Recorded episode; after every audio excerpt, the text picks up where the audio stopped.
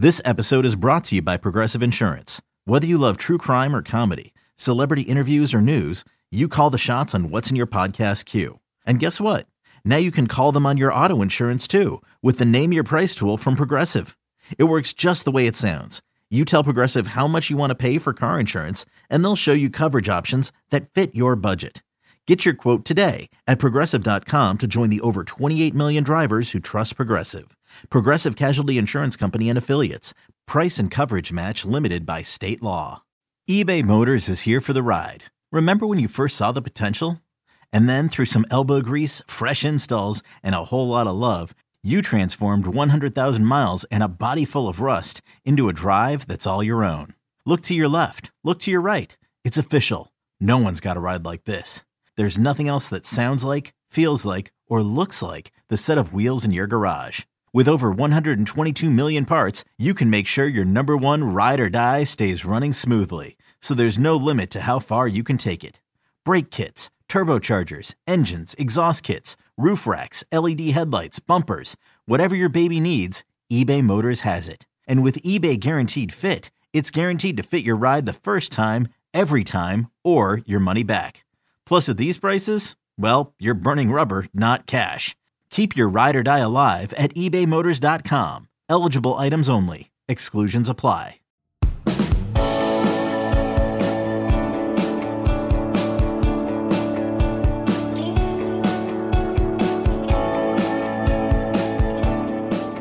And welcome in Late Kickings Live. It is Tuesday night, December 6th, the year of our Lord 2022. Here's the thing about adulthood not just a Monday through Friday thing. Adulthood is not just 9 to 5. Adulthood is forever 24 7, 365, and sometimes it can really, really suck. But we're here to talk about the pluses and the minuses. We are jam packed high atop a saturated downtown Nashville, Tennessee. There are balloons in the hallway. There are velvet ropes. It reeks of management. I'm told we have some big, big, big wigs in town tomorrow. Will we come in? Maybe, maybe not. The portal's on fire. Portal's on fire. And this is the time of year where I suggest you don't miss a show. Not that there's a time of year I suggest you do, but things are changing by the minute and may change before we go off air tonight. The Heisman is something that I don't spend a lot of time talking about, but I think college football has a Heisman problem. So much so that they brought your boy on CBS News today to talk about it. That's right. You're lucky I'm still here. Uh, I've done the news anchoring thing. It's not my cup of tea. I got some thoughts on Deion Sanders too. Deion Sanders is playing hardball. Deion Sanders being a little rough with the kids out there. Do you agree with his tactics, with his methodology? My DMs, which stands for direct messages for those unfamiliar, are filled with people telling me Deion Sanders is treating college kids the way college kids shouldn't be treated. And look, my whole thing is I didn't know they were kids anymore. I thought we had, I thought we had turned them into adults. I thought we had given them the perks of adulthood. We have. There just happen to be some consequences that come with that too. Ooh, there's that real world people were talking about. Real world's not always fun, everyone.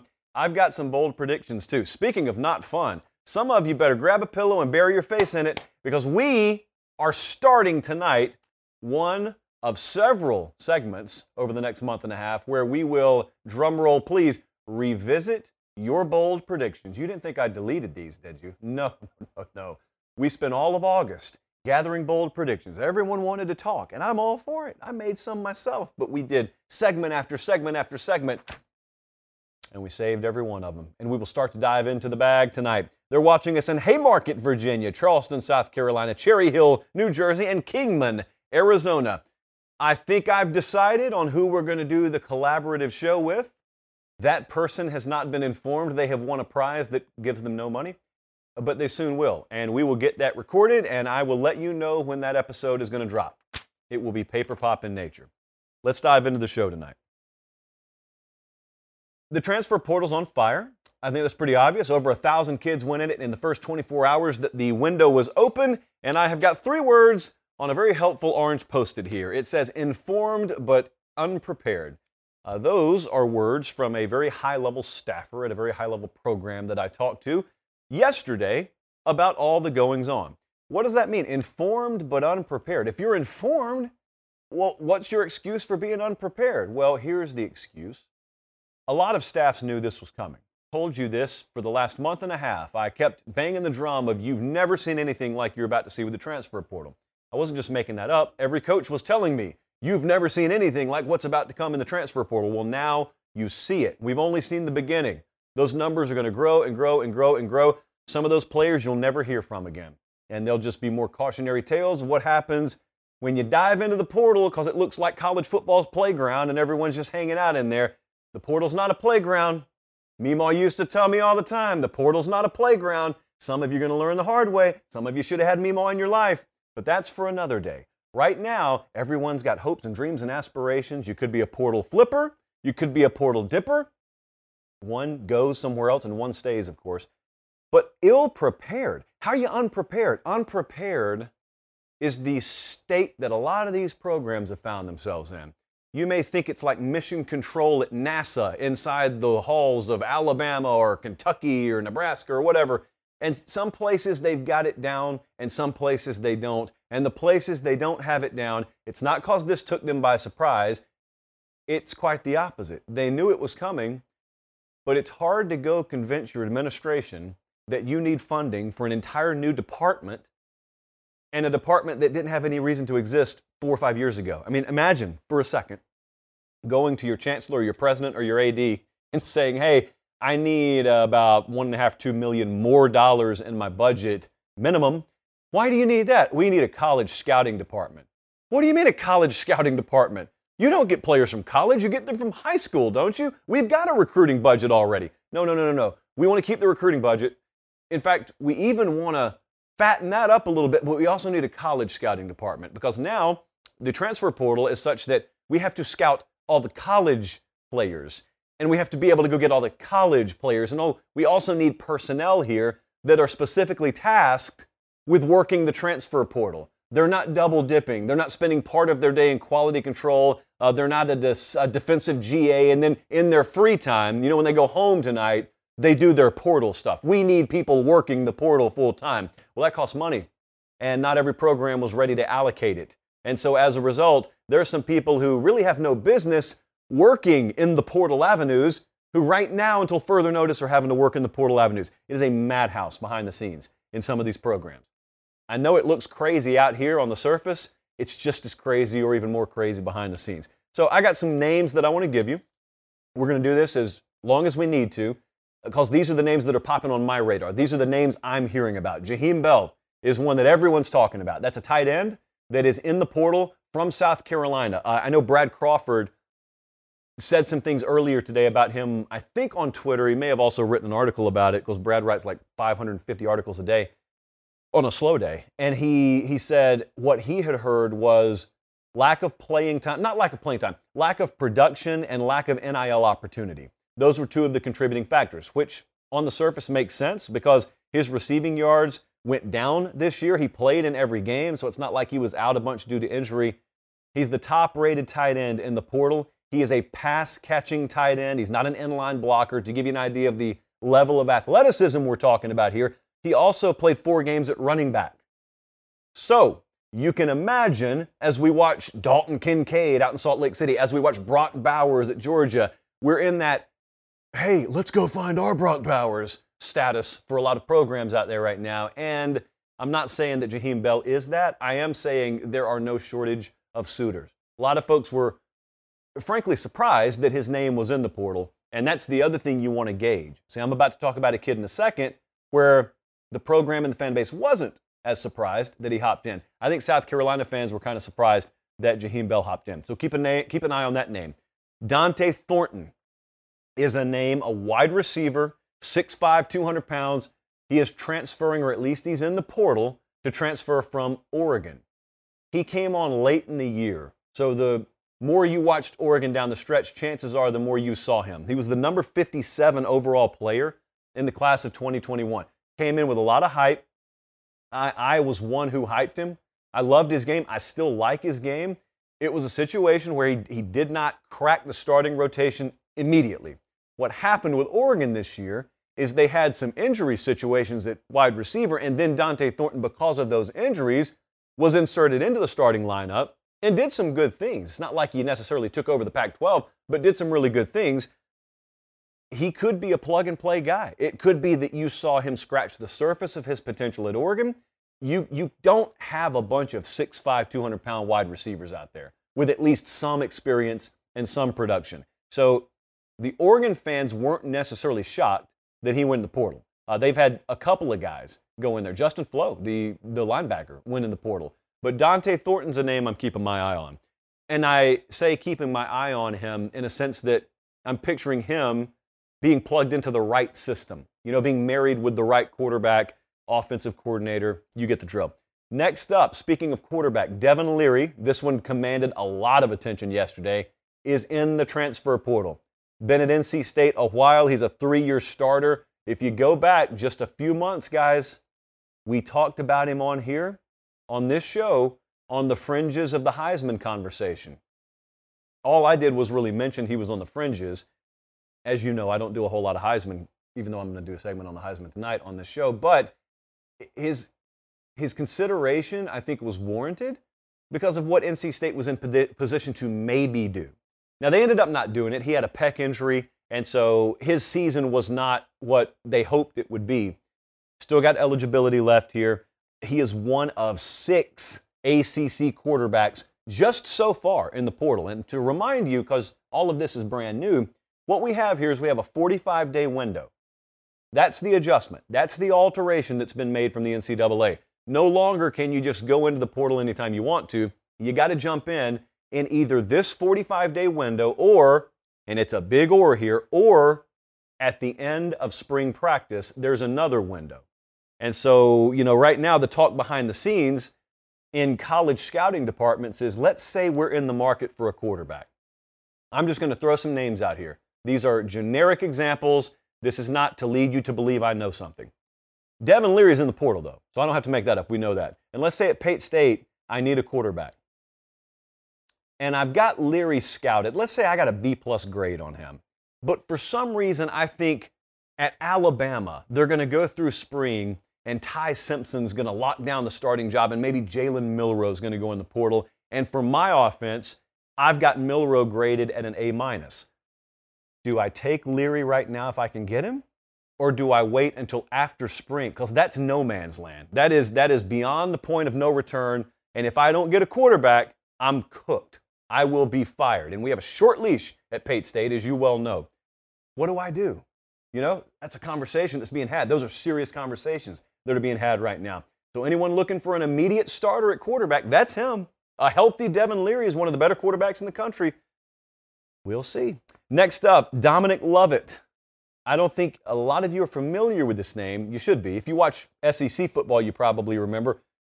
Anytime you played Missouri this year, he had his hands on the ball. 5'10, 187 pounds, can run really, really fast. He's got really good speed, got extremely good hands, one of the best pass catchers in America this year. First team All SEC at wide receiver. That's what they're losing there. Remember, Luther Burden came in there as a true freshman this year, and all the preview magazines would have led you to believe Luther Burden's going to be the immediate plug and go number one receiver on that team. And Luther Burden was on the field, uh, but this cat was their best wide receiver. Dominic Lovett was their best wide receiver. Now, notice the difference in body type. You, got Dante Thornton over there, 6'5, 200. You got, you got Dominic Lovett, 5'10, 187. So we're starting to see some variety of skill set enter the portal at the wide receiver position. Those hands, especially think about your team this year. Did you struggle with drops? Did you maybe have guys who have good top end speed, but you can't count on them to catch the ball to save their life? Well, there's a guy here who has a blend of both of those traits. And as you can imagine, the second Dominic Lovett's name went in the portal. His, his, his IDOM blew up probably. Uh, charge that battery, Dominic. Fentrell Cypress is another name I want you to keep your eye on. This is a defensive player. He's a defensive back, actually. Currently the number one rated player. Is it the player overall, Jesse, or is it just the corner? Okay, he's overall the number one rated player in the portal right now. He's a corner, and he's a grad transfer, by the way out of Virginia, led the ACC in pass breakups. Ohio State is a major player here. I think Wiltfong earlier today on 247sports.com spoke about how he's hearing a lot of smoke and hearing a lot of rumblings about Ohio State. I think Tony Grimes also went in from North Carolina while I'm speaking about highly rated corners. So already, just through 24 hours, we've got a lot of names at a lot of different positions that bear watching. You're looking at Fentrell Cypress and the slider there.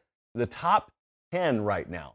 Leary's number two. I just spoke about him. Jaheim Bell, the tight end there, is number three. DJ Uiagalelei is in the portal. Hudson Card, quarterback from Texas, is in the portal.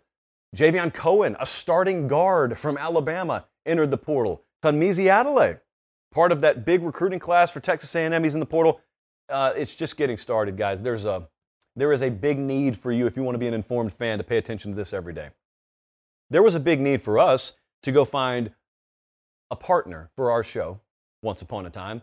That search is over. We don't have to go in the portal looking for new presenting sponsors because we have Academy Sports and Outdoors, and we appreciate them because we don't have to sweat the things that a lot of shows have to sweat, i.e., how are we going to pay our bills?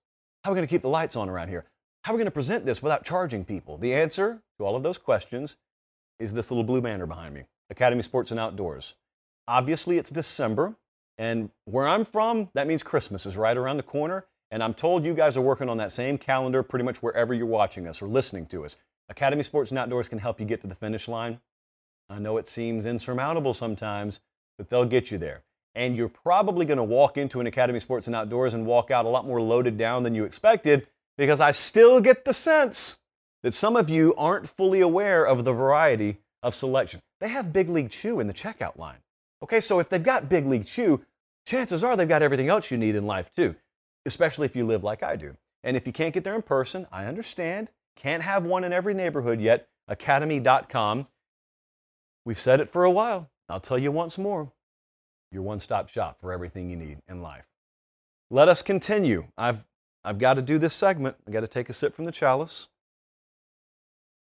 And I've got to do a segment that I rarely do. My nose itches. It's not a segment about my nose itching. All right, let, you know what? Let's go ahead and do it. Uh, the Heisman finalists have been announced. And who do we have? We have Max Duggan of TCU. We got CJ Stroud from Ohio State, Stetson Bennett from the University of Georgia, and Caleb Williams of USC fame. I've got an announcement for you tonight. Announcement number one we will not spend the duration of this segment trashing Stetson Bennett, trashing the good name of Stetson Bennett. We will not do that. Announcement number two I think we got a big mess on our hands with the Heisman Trophy. Announcement number three we at Late Kick happen to be of the opinion that Hendon Hooker got screwed in all of this by the same crowd that screwed Will Anderson by the same crowd who screwed Kenneth Walker last year. Yes, friends, Hendon Hooker belongs in your heart, and then he also belongs in New York City. And he can only be in one place, as it turns out, because the Heisman voters made sure that he would not be in the other. I've got a problem, I've got a long standing problem with this award, and more specifically, not the award, but how it's voted on. And you can really extrapolate that statement out across all of college football awards. Now, full disclosure, I am a voter for the Broyles Award, for example.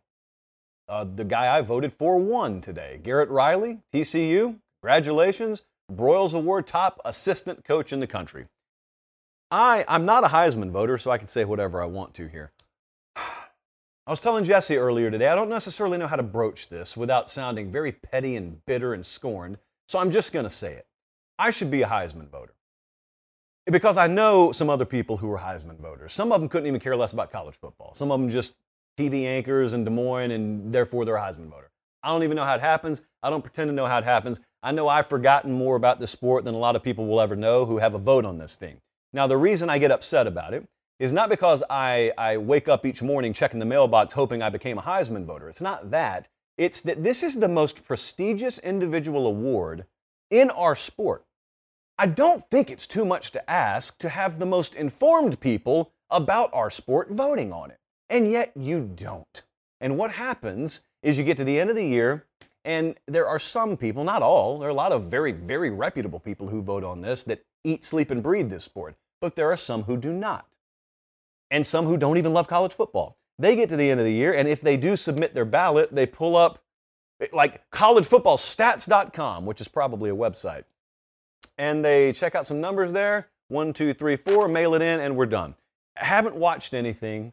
haven't even begun to broach the more nuanced aspects of what actually makes an outstanding player. Oh, and by the way, these people certainly are never looking past the quarterback position. Like, God forbid, we admit that there are other positions of value on a football field aside from quarterback. so, anyway, yes, bitter, scorned, whatnot. I know it sounds that way. I just, um, I know that there are some people who really, really cover this sport at the ground level that aren't voting on this. And I know there are some people who are casuals at best when it comes to college football who are voting on this. And I've got a really, really big problem with folks like Hendon Hooker, guys like Hendon Hooker, not being Heisman Trophy finalists. Now, what I will not do, I told Jesse specifically, don't make me an A B graphic. Do not show Stetson Bennett versus Hendon Hooker. That's not what this is about. Everyone and their brother trafficked in that last night. You don't have to trash Stetson Bennett. You don't have to you don't have to do that thing where who do you like? Bo or Herschel? Oh, Bo, Herschel sucked. No, Herschel didn't suck. Well, Herschel, Bo sucked. No, Bo didn't suck. They're both really, really, really good. Stetson Bennett, Hendon Hooker both had really, really good seasons. I'm not even here to do the AB thing. I'm not here to do one or the other. I'm here to talk about an overarching issue because it's not just limited to 2022. Guys, you know that. Anybody who is watching college football, which should be everyone who votes on the Heisman but is not, understood last year. Will Anderson not being in New York City was a crime against college football. This year, everybody who has watched the sport, you don't even have to know how to observe it. Just watch it, please. Understands Hendon Hooker not being a Heisman finalist is a crime against college football. Oh, I, I watched film, Josh. No, SportsCenter's not film. CBS Sports HQ, God bless them, is not film. You don't even know what film is. If I equipped you with film, you wouldn't know how to break it down to begin with. But at the very least, at the very least, it's not too much to ask to just watch whole games or even go on YouTube and just watch condensed games. You would be stunned. I really believe you would be stunned if you found out on average how little college football a lot of these voters watch. This sounds so common sense, but it really isn't. You've got folks like me who, who just, that we, we immerse ourselves in it all year. A lot of you guys are like that. In fact, let me go a step further. The average audience member eh, for our show, the average listener or viewer of Late Kick, knows more about college football, watches and ingests more college football than I would estimate 60% of Heisman voters do. That's real. That's truth. That's honesty. So if you think we are, in the most effective manner possible, deciding these awards, be my guest. We'll just agree to disagree. I got a big problem with how it's decided. So I've spoken my piece on it. I think Caleb Williams, for the record, is going to win this thing pretty convincingly. I've seen that some books have already taken the odds down. So it's not about Hendon Hooker, you know, winning it or not. It's not that. It's just it means something to be a Heisman finalist. It means something to have that on your resume. And because it means something, I just wish the process was taken a little more seriously. That's all I'm saying. Selling a little or a lot? Shopify helps you do your thing, however you cha-ching. Shopify is the global commerce platform that helps you sell at every stage of your business. From the launch your online shop stage, to the first real life store stage, all the way to the did we just hit a million orders stage. Shopify is here to help you grow. Whether you're selling scented soap or offering outdoor outfits, Shopify helps you sell everywhere. From their all in one e commerce platform to their in person POS system, wherever and whatever you're selling, Shopify's got you covered. Shopify helps you turn browsers into buyers with the internet's best converting checkout, 15% better on average compared to other leading commerce platforms. And sell more with less effort thanks to Shopify Magic, your AI powered all star. Shopify powers 10% of all e commerce in the US. And Shopify is the global force behind Allbirds, Rothy's, and Brooklinen, and millions of other entrepreneurs of every size across 175 countries. Plus, Shopify's award winning 24 7 help is there to support your success every step of the way. Because businesses that grow, grow with Shopify. Sign up for a $1 per month trial period at shopify.com slash odyssey podcast, all lowercase. Go to shopify.com slash odyssey podcast now to grow your business, no matter what stage you're in. Shopify.com slash odyssey podcast. Okay, picture this. It's Friday afternoon when a thought hits you. I can spend another weekend doing the same old whatever, or I can hop into my all-new Hyundai Santa Fe and hit the road.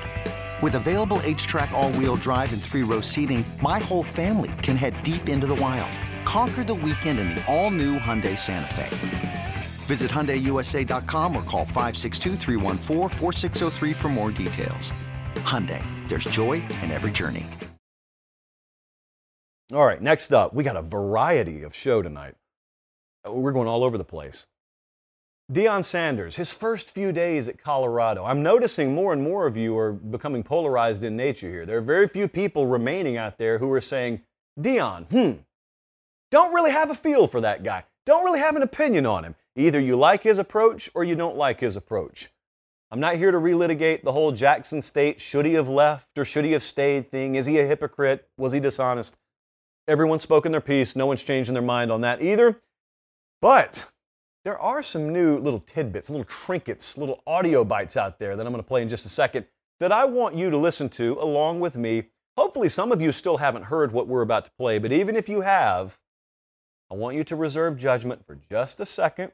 And I want us to talk about this together because, as you know, sometimes we tend to present a differing point of view here than maybe you've heard elsewhere today or yesterday. Because I think this clip Jesse, how old is this clip? Is it like one or two days old? When did he go out there? Sunday? Two days ago. Okay, so we've had some time to marinate on this.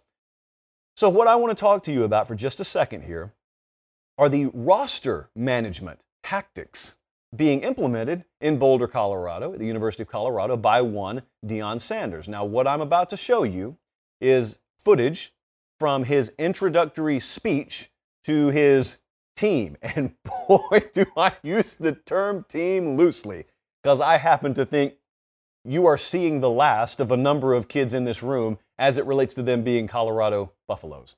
So I want, Colin, I want you to tee up this audio. It's going to be a little bit hard to hear. Don't worry. I'll kind of recap it for you on the back end. Let's roll it. I guarantee it's going to be some special. We got a few positions already taken care of because I'm bringing my luggage with me and it's Louis. Okay. It ain't gonna be no more of the mess that these wonderful fans, the student body, and some of your parents have put up with for probably two decades now. I'm coming. And when I get here, it's gonna be changed. So I want y'all to get ready to go ahead and jump in that portal and do whatever you're gonna get. Because the more you jump in, the more room you make.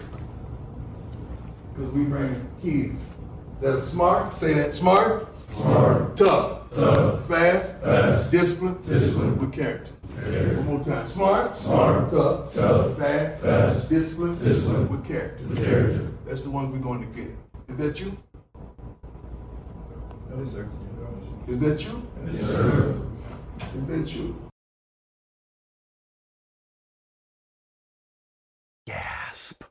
He can't do that, can he? He can't treat college kids like that. He can't tell those college kids they don't all have spots. He can't tell those college kids he's bringing other kids along with him. Boy, I heard that a lot today. boy, I heard that a lot yesterday. And boy, I heard it a lot as soon as it happened Sunday. What world do we live in now? I guess is my retort. What world do we live in? What world, what college football world is this now? Is it 1995? Is it 05? Is it 2015? Or is it 2022? I should have chosen something on the twos. Deion Sanders can't talk to those kids like that. Uh, he can't talk to what like that? Those aren't kids. You have made it emphatically clear to me those are not kids. Those are adults. Those are full grown men. Why? because they are over 18 years old and therefore they deserve the same rights that their classmates do. They should be able to move about the country as much as they want to, like at Southwest Airlines. They should be able to profit off their name, image, and likeness. And you're right about that. Those are the perks of being an adult. Those are the things you get to do that a 13 year old doesn't necessarily get to do. That's the difference in being an adult and being a kid. Here's the downside we don't get to come into work here you don't get to drive to work tomorrow morning and live a risk free life as an adult, do you? Sure, you get some perks. They give you a paycheck that's kind of sizable, hopefully every one or two weeks. you get some vacation, you know, you get to live your life in some cases the way you want to, but there's that nasty word consequence that comes along with it. Meemaw used to tell me all the time adults don't get to enjoy the rewards of adulthood without the consequences of adulthood. And what Deion Sanders just did is the same thing your new boss does when he walks in. You get that email on Friday, so and so's been let go, new management's here Monday, you sweat it out all weekend. Why? Because you know your job may not be safe. Why is that? Because the new guy or the new woman may not like you. They may not have room for you. Your role may not even exist in their new organizational flow chart. What is that called? It's called life. And what Deion Sanders just served up there, that's life. You're able to do some things adults are able to do. I'm able to treat you like an adult. And what an adult does when he takes over is he comes in and he says, It's going to be my way. A lot of you don't have a seat on my bus. And since they hired me, I'm going to be the one to make the decision. And I don't really care how you feel about it. In fact, he went as far as to encourage guys to hop in the portal. Why? He needs them to. He wants to filter that room out. That's a room that went 1 and 11 this year. Suffice it to say, there aren't many usable parts for what Deion Sanders wants to do at Colorado that are currently sitting in that room that went 1 and 11. Now, he'll find some diamonds in the rough there, and there's some guys who are going to stick it out because there are some winners in that room. And he knows that. And here's the thing about winners you can talk to them as tough as you want to because they're just going to look you in the eye right back, nod their head, and they're going to shake your hand firm. And then when it comes time for spring ball, uh, they're going to tear it up. And they're going to take workouts seriously. And they're going to seamlessly ascribe to your messaging and your tactics and your way of doing things and your culture. And that's great. Most of them aren't, though. I don't know what the number is. We were kind of playing around with some over unders 20, 25. How many of those guys will be in this program when they take the field for week one next fall? It won't be many. Which brings me to my next point, and that is USC. Last year, around this time, we were breaking the news, not on this show, but the news was breaking that Lincoln Riley was doing what? He was leaving Oklahoma, he was going to USC. It's mushroom cloud over the entire sport, right? And then someone somewhere said, Guys, you're not paying attention to the right part of the story. The story is not Lincoln is going to USC. The story is how many of his players are about to transfer penalty free with him to USC? And then we found out, didn't we? And we also found out there were players at other programs that thought, wait a second, USC's taking football seriously. They hired a really good coach. I want to go play there. You know, Travis Dye, boom, left Oregon, went and played there. So a lot of guys did that. Well, a lot of guys are about to do that at Colorado too. I've seen some of the estimates the amount of four and five star caliber players who have reached out. He's not going to have room for all of them. You know, you can have 85 scholarship players. I know what I'm saying when I tell you he doesn't have room for all of them. There are going to be thousands of kids in that portal, and a big chunk of them are going to reach out to Deion Sanders in Colorado. They won't have room for all of them. And so we're talking about a historic percentage of a roster that's about to be flipped in less than one calendar year. It will make what Lincoln Riley did look tame by comparison. And what Lincoln Riley did to this point, I think, is the most radical one season roster transformation that we've seen, at least for a major program. So it's special circumstances. And I think that Deion Sanders may be about to set a record that we don't see broken for a long time because I'm not quite sure you're ever going to have this big a change agent take a job this bad and take over a program this destitute. Destitute we made it all the way to December. My goal was to work destitute into the show one time this year, and I did it. So, yeah, things are about to change at Colorado. And now I, I, I expect what's going to happen is you're going to hear a lot of upset anonymous parents and anonymous players start to go to, to various friendly media sources and outlets, and they're going to kind of air their grievances. And here's what's going to happen on this show. I don't know how the rest of the national media is going to handle it, but here's what's going to happen on this show. I'm going to read it. I'm going to say, that's too bad.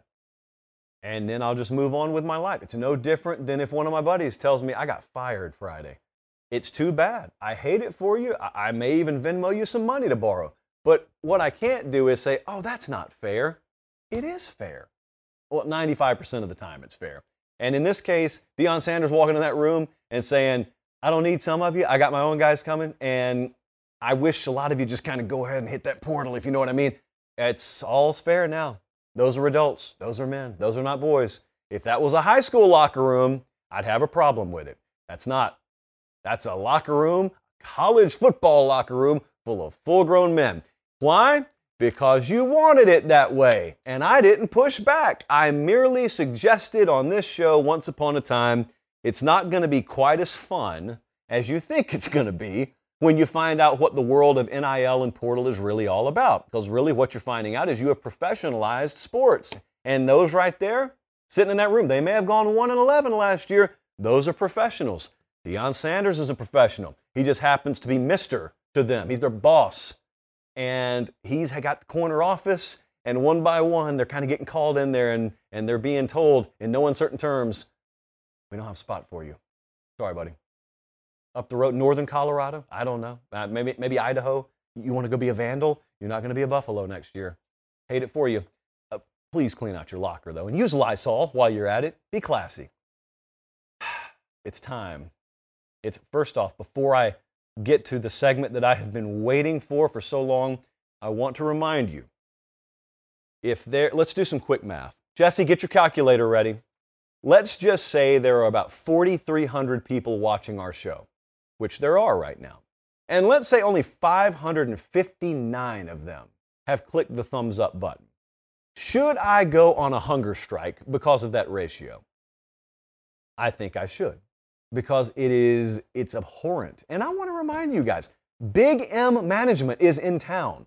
Not little M management, okay? Big management is in town. And if if they walk in here tomorrow and I don't have more than a thousand likes on a live video where I got over 4,300 tuned in, I could get the Deion Sanders treatment. I don't want it. So, um, you know, short of putting the show behind a paywall, I really mean it. Look, I'm going to copy and I'm going to paste a message into the chat now. Keep the show free. How do you do it? Subscribe to the channel and like the videos. That's it. Thank you. I'm almost as salty about that number as I am about Hendon Hooker missing out on New York City in the Heisman Trophy. But I'm about to put a smile back on my face because we're going back in time. And one of our favorite exercises throughout the rest of December and possibly January is going to be revisiting your bold predictions. We chummed the water and we cast the net far and wide over the summer and you were happy to oblige, and we thank you, and you gave us your boldest predictions. I only had one rule. Any prediction you give me, you have to be willing to bet your money on. And uh, Colin and Jesse, I think we did like 31 segments of bold predictions, and we did five per segment. You got that calculator out still? Do the math on that. We got a long way to go here. I'm going to do five of them tonight. First up, bold prediction from August, and we're going all the way to the Pac 12. Ian said a Pac 12 team is going to make the college football playoff, and it's not Utah. nope, I put a nine on that, and I was right, and you were wrong. I'm not going to do it like that. But this only should have been a seven and a half, because as it turns out, USC got shockingly close. In fact, you could argue that USC is one Caleb Williams hammy injury away from actually making the college football playoff, in which case this would have been right. There going to be a lot of a lot of close but no cigars in this game. It is college football after all. USC was good. Oregon was good. Now they didn't make the playoff. I'm just saying there were some more teams out there that became a much bigger threat than any of us probably thought they would. USC certainly. I mean that that's chief among them. But Oregon, UCLA hung around for a little while. Washington hung around for a little while. Who could have known Oregon State was going to be actually we called them the biggest sleeper in the country. So we could have known that Oregon State was going to be a little bit better than America indicated they could be. A Pac 12 team not named Utah makes the playoff. And as it turns out, no Pac 12 team made the playoff, period. That extends a run that goes all the way back to when Washington made it. So it's been a little while, but I really, I'm going to stand by this. I think the Pac 12 was a good conference this year. I'm just going to stand by that. Pac 12 Pate has to say something along those lines. Next up, Jack, our buddy Jack said Tennessee will win the SEC East. nope.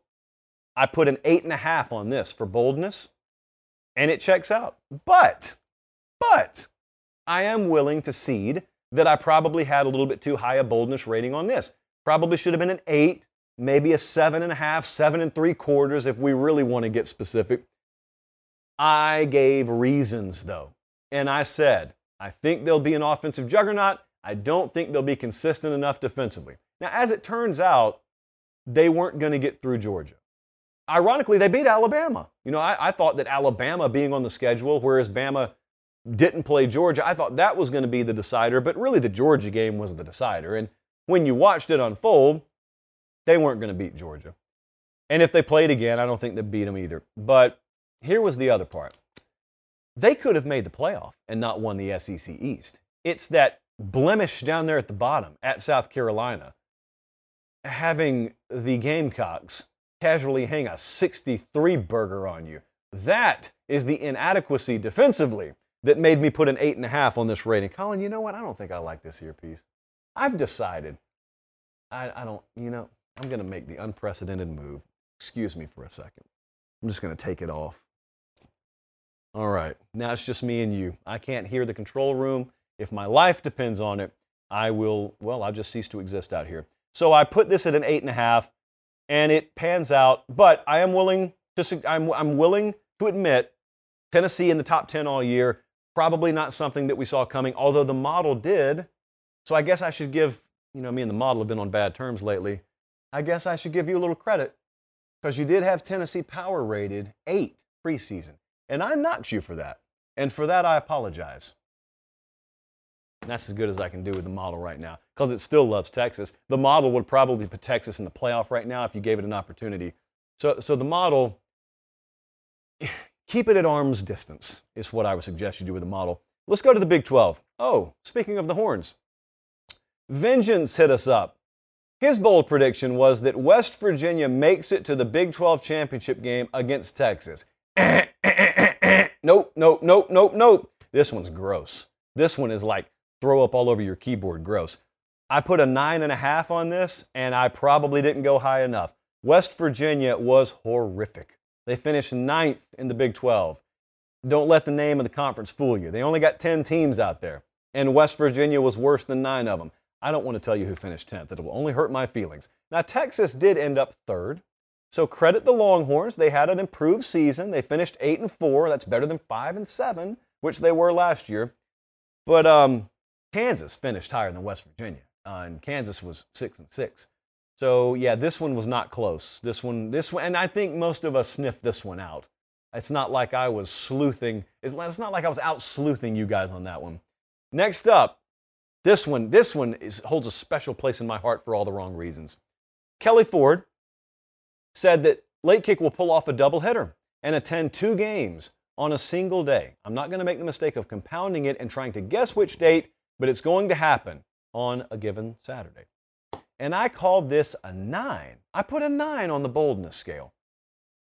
And it turned out we almost pulled it off. In fact, I woke up the morning of week six fully expecting to attend two games that day. Remember, and you know how rarely I use this sentence, we had private plane issues that day. Yes, that's how we roll, or, or don't. So we were going to go Tennessee LSU that morning, and then we were going to go A&M Alabama that evening. But then we kind of got stuck in Tuscaloosa. As it turns out, we caught the better game of the day because Tennessee just drug LSU for four quarters whereas Alabama A&M came down to the last play. But this this should have been lower. You know, we were so close. It, it was just that small issue of not being able to get a plane off the ground. That's how close we were to being able to go to two games in one day. So I called that a nine on the boldness scale. I think it should have been a five. I did not have access to the information I shortly thereafter had access to. Next up, I guess we're going back to the Big 12 here. Jackson said Blake Shapen takes Baylor back to the Big 12 title game and the Bears win it.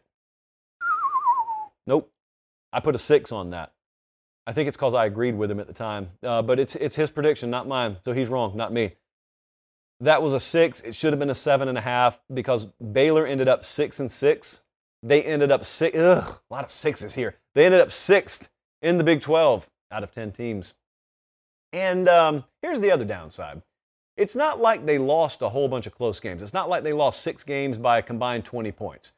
They lost to Texas by double digits. They lost to Oklahoma State by double digits. They lost to Kansas State by four touchdowns. They did lose close to West Virginia. Yeah, point being they lost to West Virginia and they lost to TCU by one. Baylor uh, ended up not really being that close this year, so I guess I should have put about a seven and a half on that one out of six. Uh, you notice a theme that has emerged so far. Everyone wants to hate on me for my predictions. Well, so far, you guys went 0 for 5 there. Now, I am told that down the road, not too far from now, we're going to have some segments where some of you hit out of left field on some bold predictions. In fact, some predictions I put a nine or above on, you hit. So I'm enjoying it right now because I, I, think the mood is going to change very, very shortly. I see you guys got us over a thousand likes pretty quickly. I appreciate that. We will have a Christmas around here after all.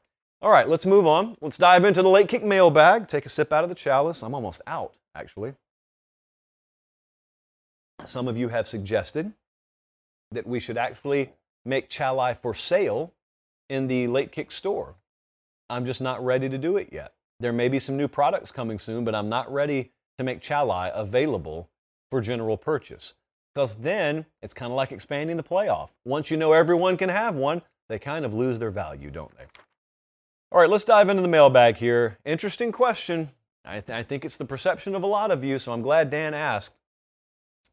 Dan hit us up and he said, Why have Dabo and Saban started to slip at the same time?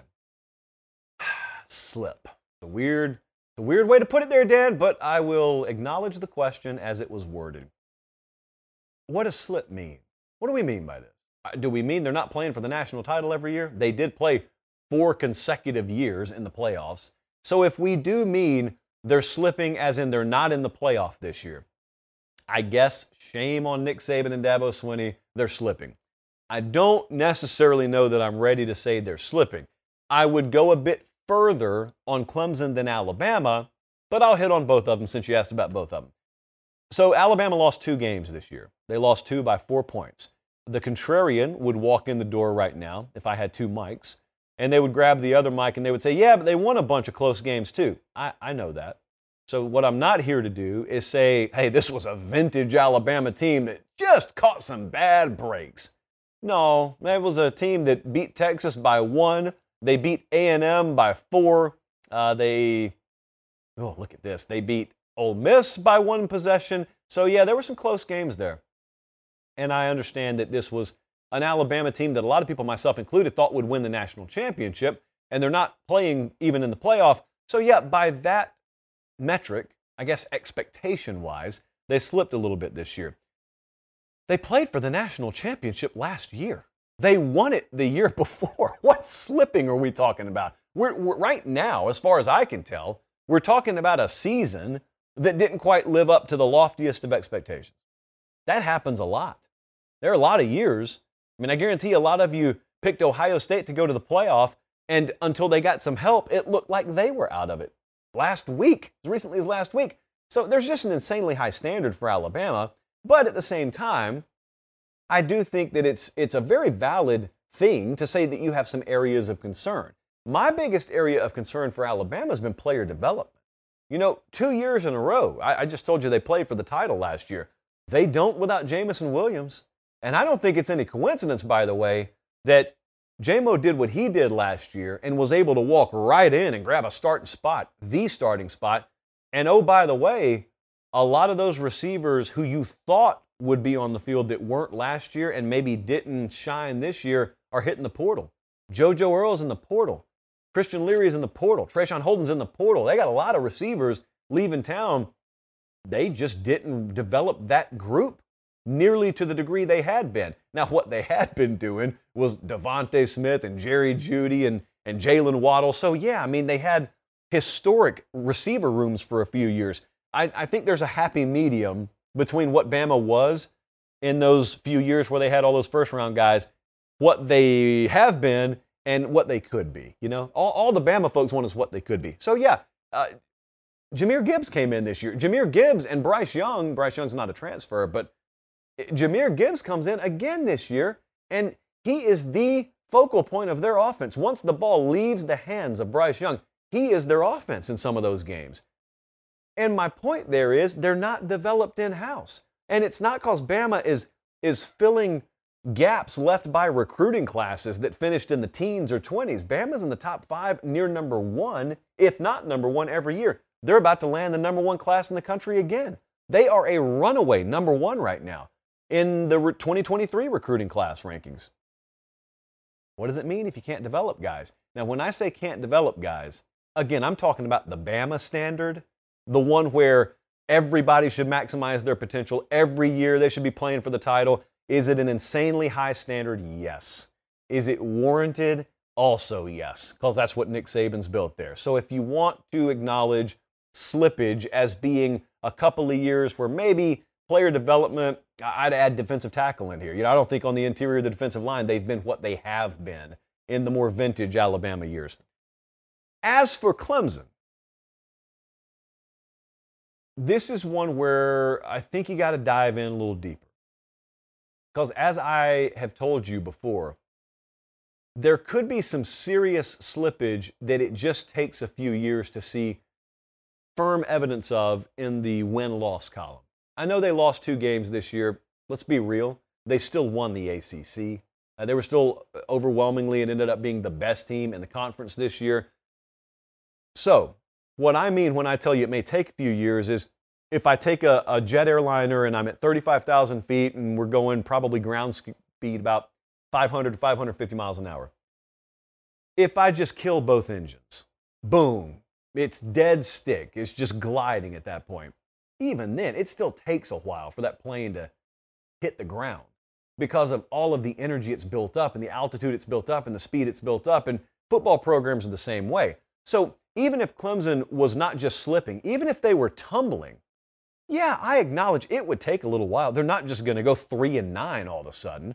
So just because they won the ACC this year, you could argue, does not mean there isn't some slippage. I get that, okay?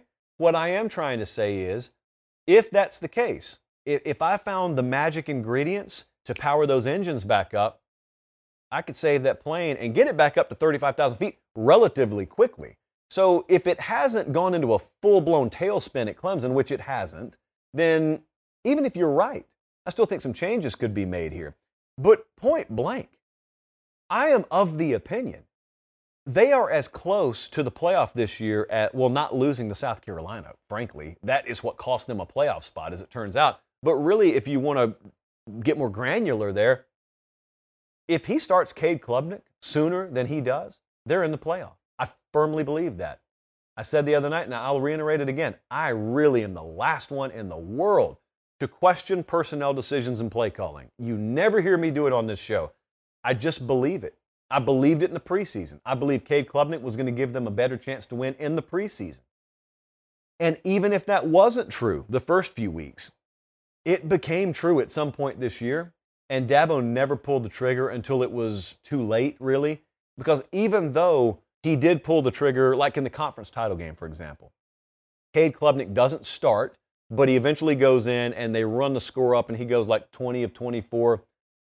I'm not talking about pulling the trigger soon enough to win the ACC. I'm talking about pulling the trigger soon enough to compete for a national championship. You may think to yourself, oh, even with Klubnik, Clemson wasn't going to be good enough to win the title. How do you know who's good enough to do what this year? I will maintain it's the most open and opportunistic year for a flawed team to win the title in quite a while. Georgia folks are going to push back at me on that. I'm just telling you. You, you got, even you, Georgia fans, you, you got Tennessee at home this year. You had a very flawed LSU team in the conference title game. You haven't really been pushed. Now, you've dominated, you, you've done everything an elite team is supposed to do. I'm just saying it is a very winnable year, and I don't know what could have happened. I'd love to find out what could have happened if Dabo made the move earlier. But you remember 2018? How well do you remember that? I'm about to ask this question in another segment, so I'll ask it now. How well do you remember 2018? That was the fourth of four consecutive years where Bama and Clemson, Dabo and Saban faced off in the either the national championship game or the semifinal game. We were coming off Clemson Bama Part 4. And at the time, this is only 4 years ago. At the time, I was being told by um, certain certain casual pundits out there that the sport had to change. Otherwise, Clemson and Alabama were just going to leave everybody behind. You needed to expand the playoff. That's what I was told. And now I look around, and the, the natural life cycle that has always existed in this sport has taken care of Clemson and Alabama. It's not that they're gone, but look, neither one of them are in the playoff this year. And it's still the same size it was in 2015, 16, 17, 18. You see, here's the funny thing there's this misconception that when teams become powerhouses, like Clemson and Bama were, and still are, but they were and really running roughshod over the sport for a little while, there's this misconception that every other program just sits still. And every other coaching staff just throws up their hands, and I guess we'll just have to wait for Saban to retire. You know, I guess I guess we'll just have to wait for Dabo to decide he doesn't want to do football and go and do TV. That's not how competitors think. You know, so just because you thought at the time there was this insurmountable task, there was this unclosable gap between Clemson and Alabama and the rest of the sport, it may have looked that way at the time, but nobody was sitting still. Everybody had their focus on Alabama and Clemson. And as good as they are, as good as Nick Saban is, as good as Dabo may be, you've got the best in the world at some of these other major programs. Next to you, of course, you've got the best in the world, and they've got resources too. You know, they can recruit too. They can coach too. They can X and O too. And they can go get players too. And they can instill in those players the right mentality too. And all of a sudden, you can have Josh Heupel turn Tennessee into what they are now. You could have Lincoln Riley turn USC into what they are now.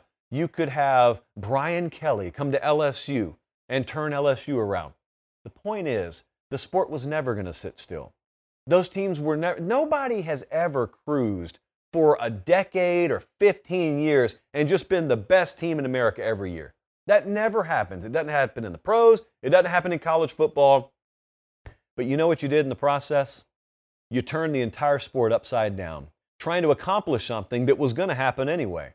You didn't need to change college football fundamentally. Dabo and Saban were eventually going to get beat.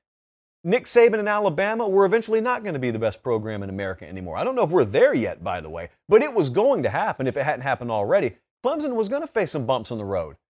And if it hadn't happened already, it will soon happen. I would argue it's happening right now you didn't have to change the sport fundamentally to accomplish it.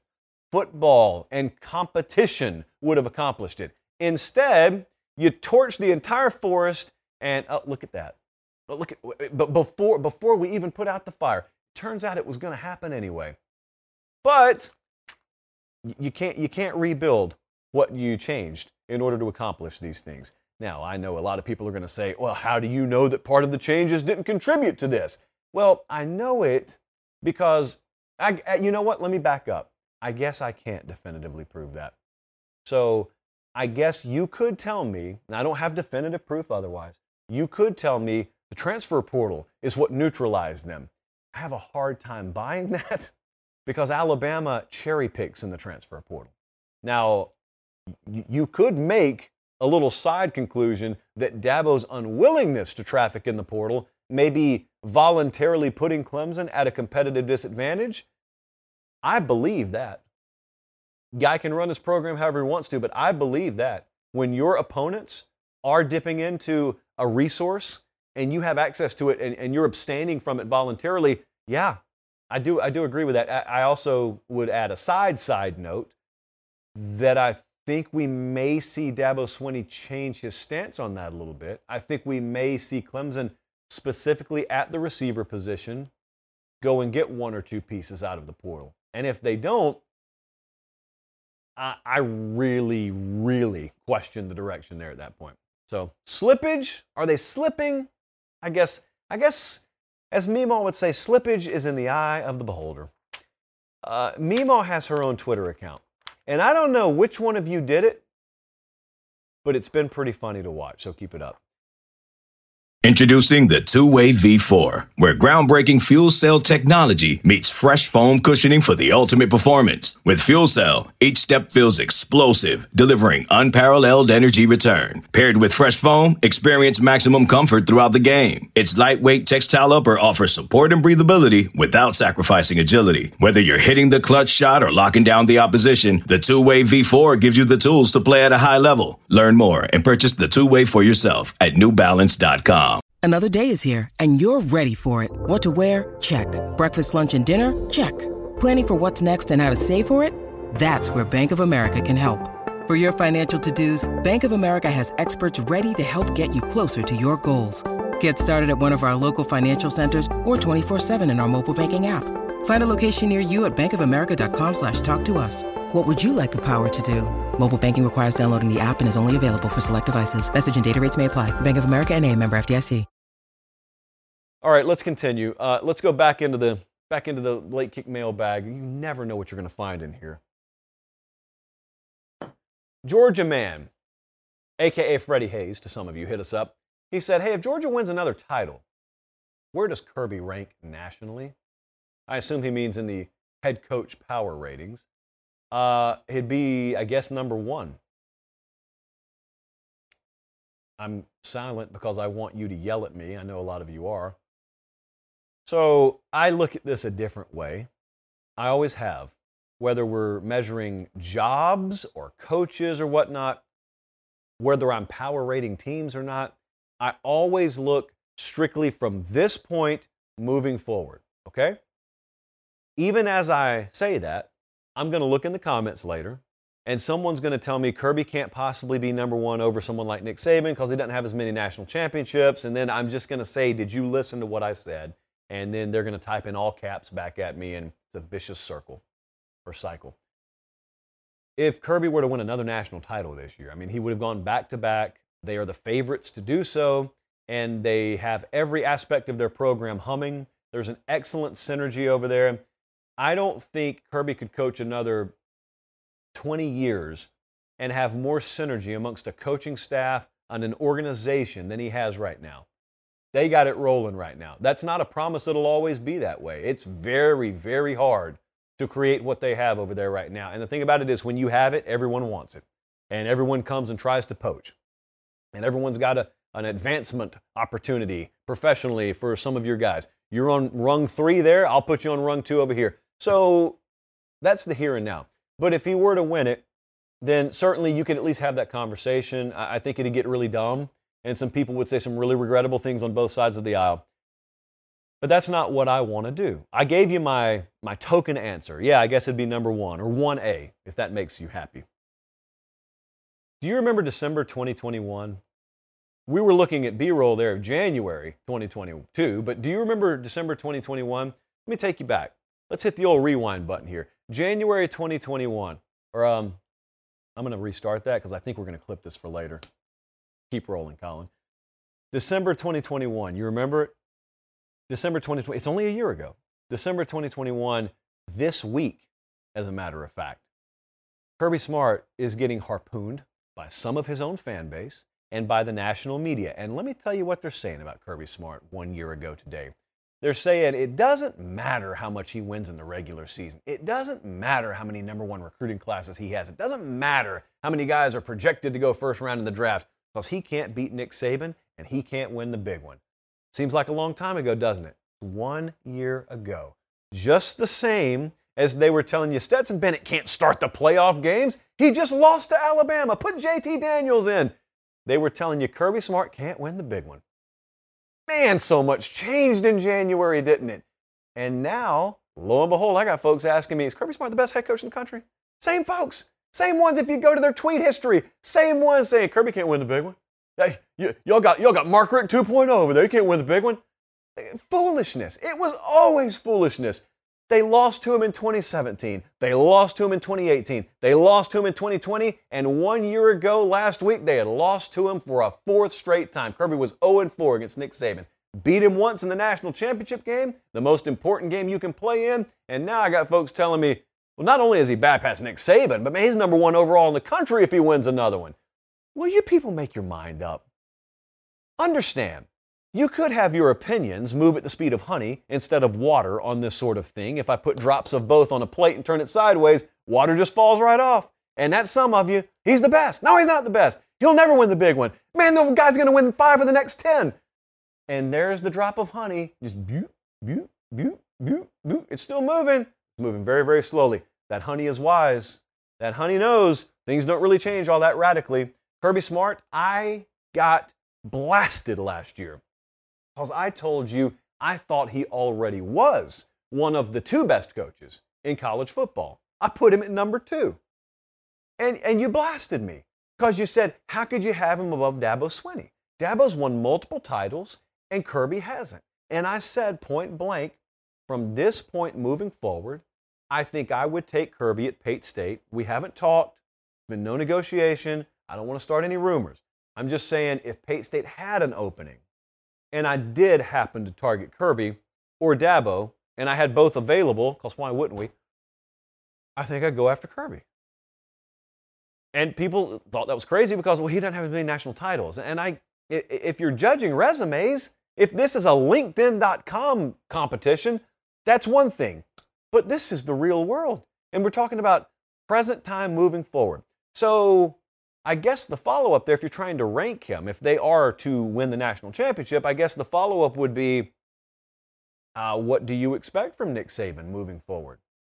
See, some of you probably expect he's about to retire, and he's not. And some of you probably expect Nick Saban is a little downtrodden because they didn't perform better this year. Uh, he, well, there's one way to describe his mood and his attitude as it relates to this year. I don't think downtrodden is it.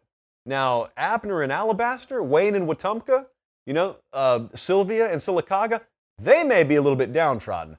They may be down in the dumps. They may have their daubers down. Nick Saban's just going to go on a warpath. He's going to fire everyone and he's going to portal kids out of there because he has a button that does just that. And they'll have a new looking team next year. I know some of you have been hitting me up saying, I thought you said these coordinators were going to be gone. Mm-hmm. Yeah, I said that. Still saying it for the record. So, coordinators is a plural term. I'm not definitive on two of them being gone. I am very certain on one of them being gone. And you can guess which side of the ball I'm talking about. So, yeah, I think there are a lot of changes still to come there. I don't think, Nick, my point is, I think Nick Saban will be fully recharged on a moment's notice, and they'll be right back in the thick of things again next year. I just think Kirby Smart's that good. It's, it's wild to me to just kind of put a cap on this segment and this show, really, it is wild to me that someone else has been able to raise a program to the level that Saban has Alabama operating. I never thought it would happen.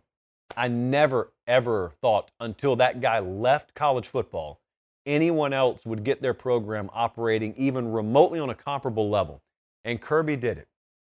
Time and time again, we, we've seen coaches, even since Kirby was at Alabama, we've seen coaches come to Alabama, leave Alabama, try and duplicate Alabama, and fail miserably because it doesn't matter if you have the blueprint. Nick Saban's never even been bashful about talking about his approach.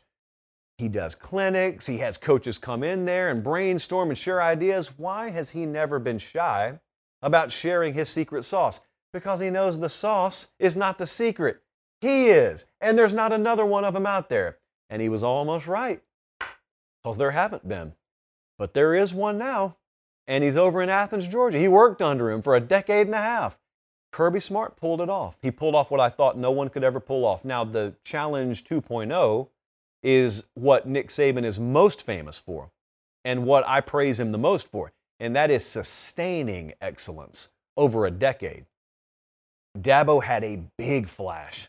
Dabo was in the title game in 15. He won it in 16. He won it again in 18. He was there again in 19. That was an incredible little brief stretch there. And Clemson may not be done, they may be recharging. Georgia is in sort of the prime period now as a program that Clemson found themselves in a few years ago. Will they sustain it long term?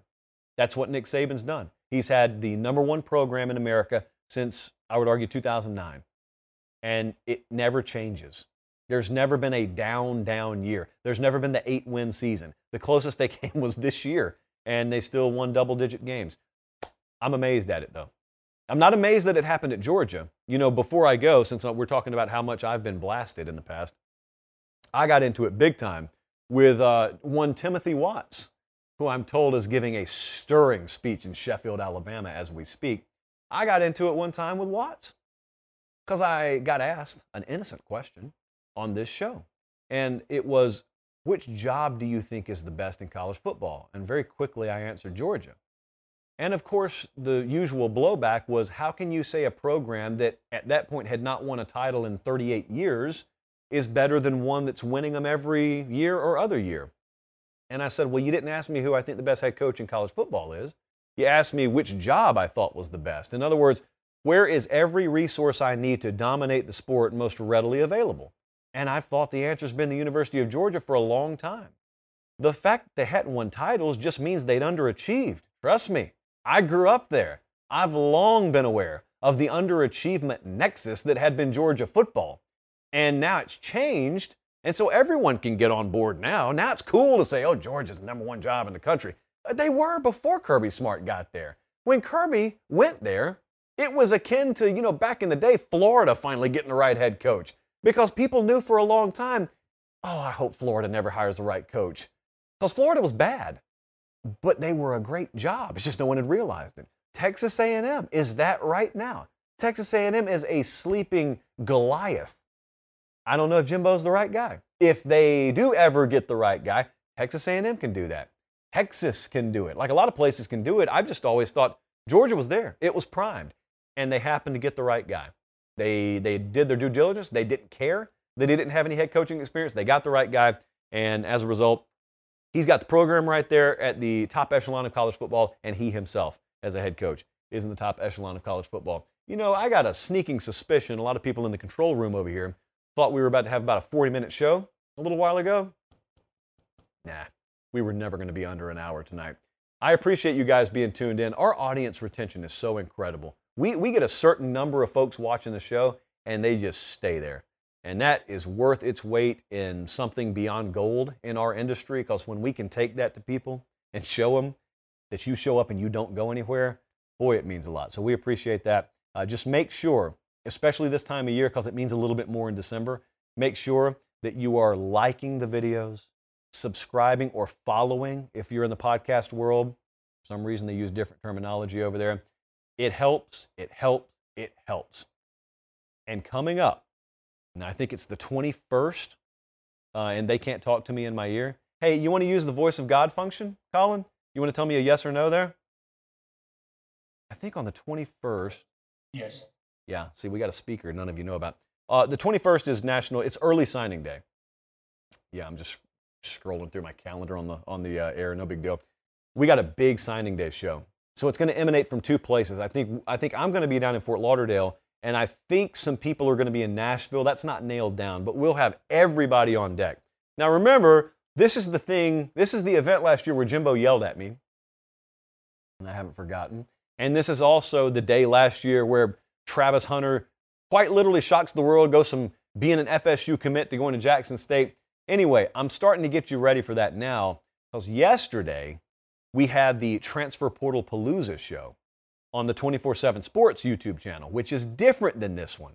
And I really need you guys to subscribe to both of them if you can. But the 24 7 Sports YouTube channel is where you're going to need to be to watch those special, really, really big tentpole event type shows. So, what are we today? We're the 6th today. The 21st is 15 days from now. You got plenty of lead time. That's going to be a really, really big day because it's also, think about it, in the heart of transfer portal season. It's right before the playoffs, so don't miss shows. December is a pivotal month in this sport. A lot of things that will happen next year are because of what's going to be happening in December. So, anyway, you got all that. Okay, we're on our way out of here now. For producer Jesse, for director Colin, I'm Josh Pate. Thanks so much. Take care. We will be back here Thursday night. Until then, God bless.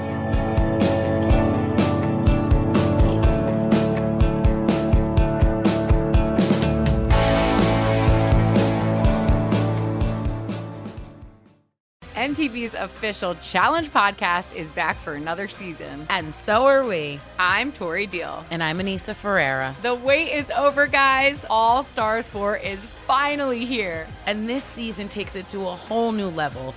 Old school legends, modern power players, and ex lovers are all competing in Cape Town, South Africa for the prize of $300,000. And we're going to be right here along with you fans, covering every episode on the podcast. Listen to MTV's official Challenge podcast wherever you get your podcasts.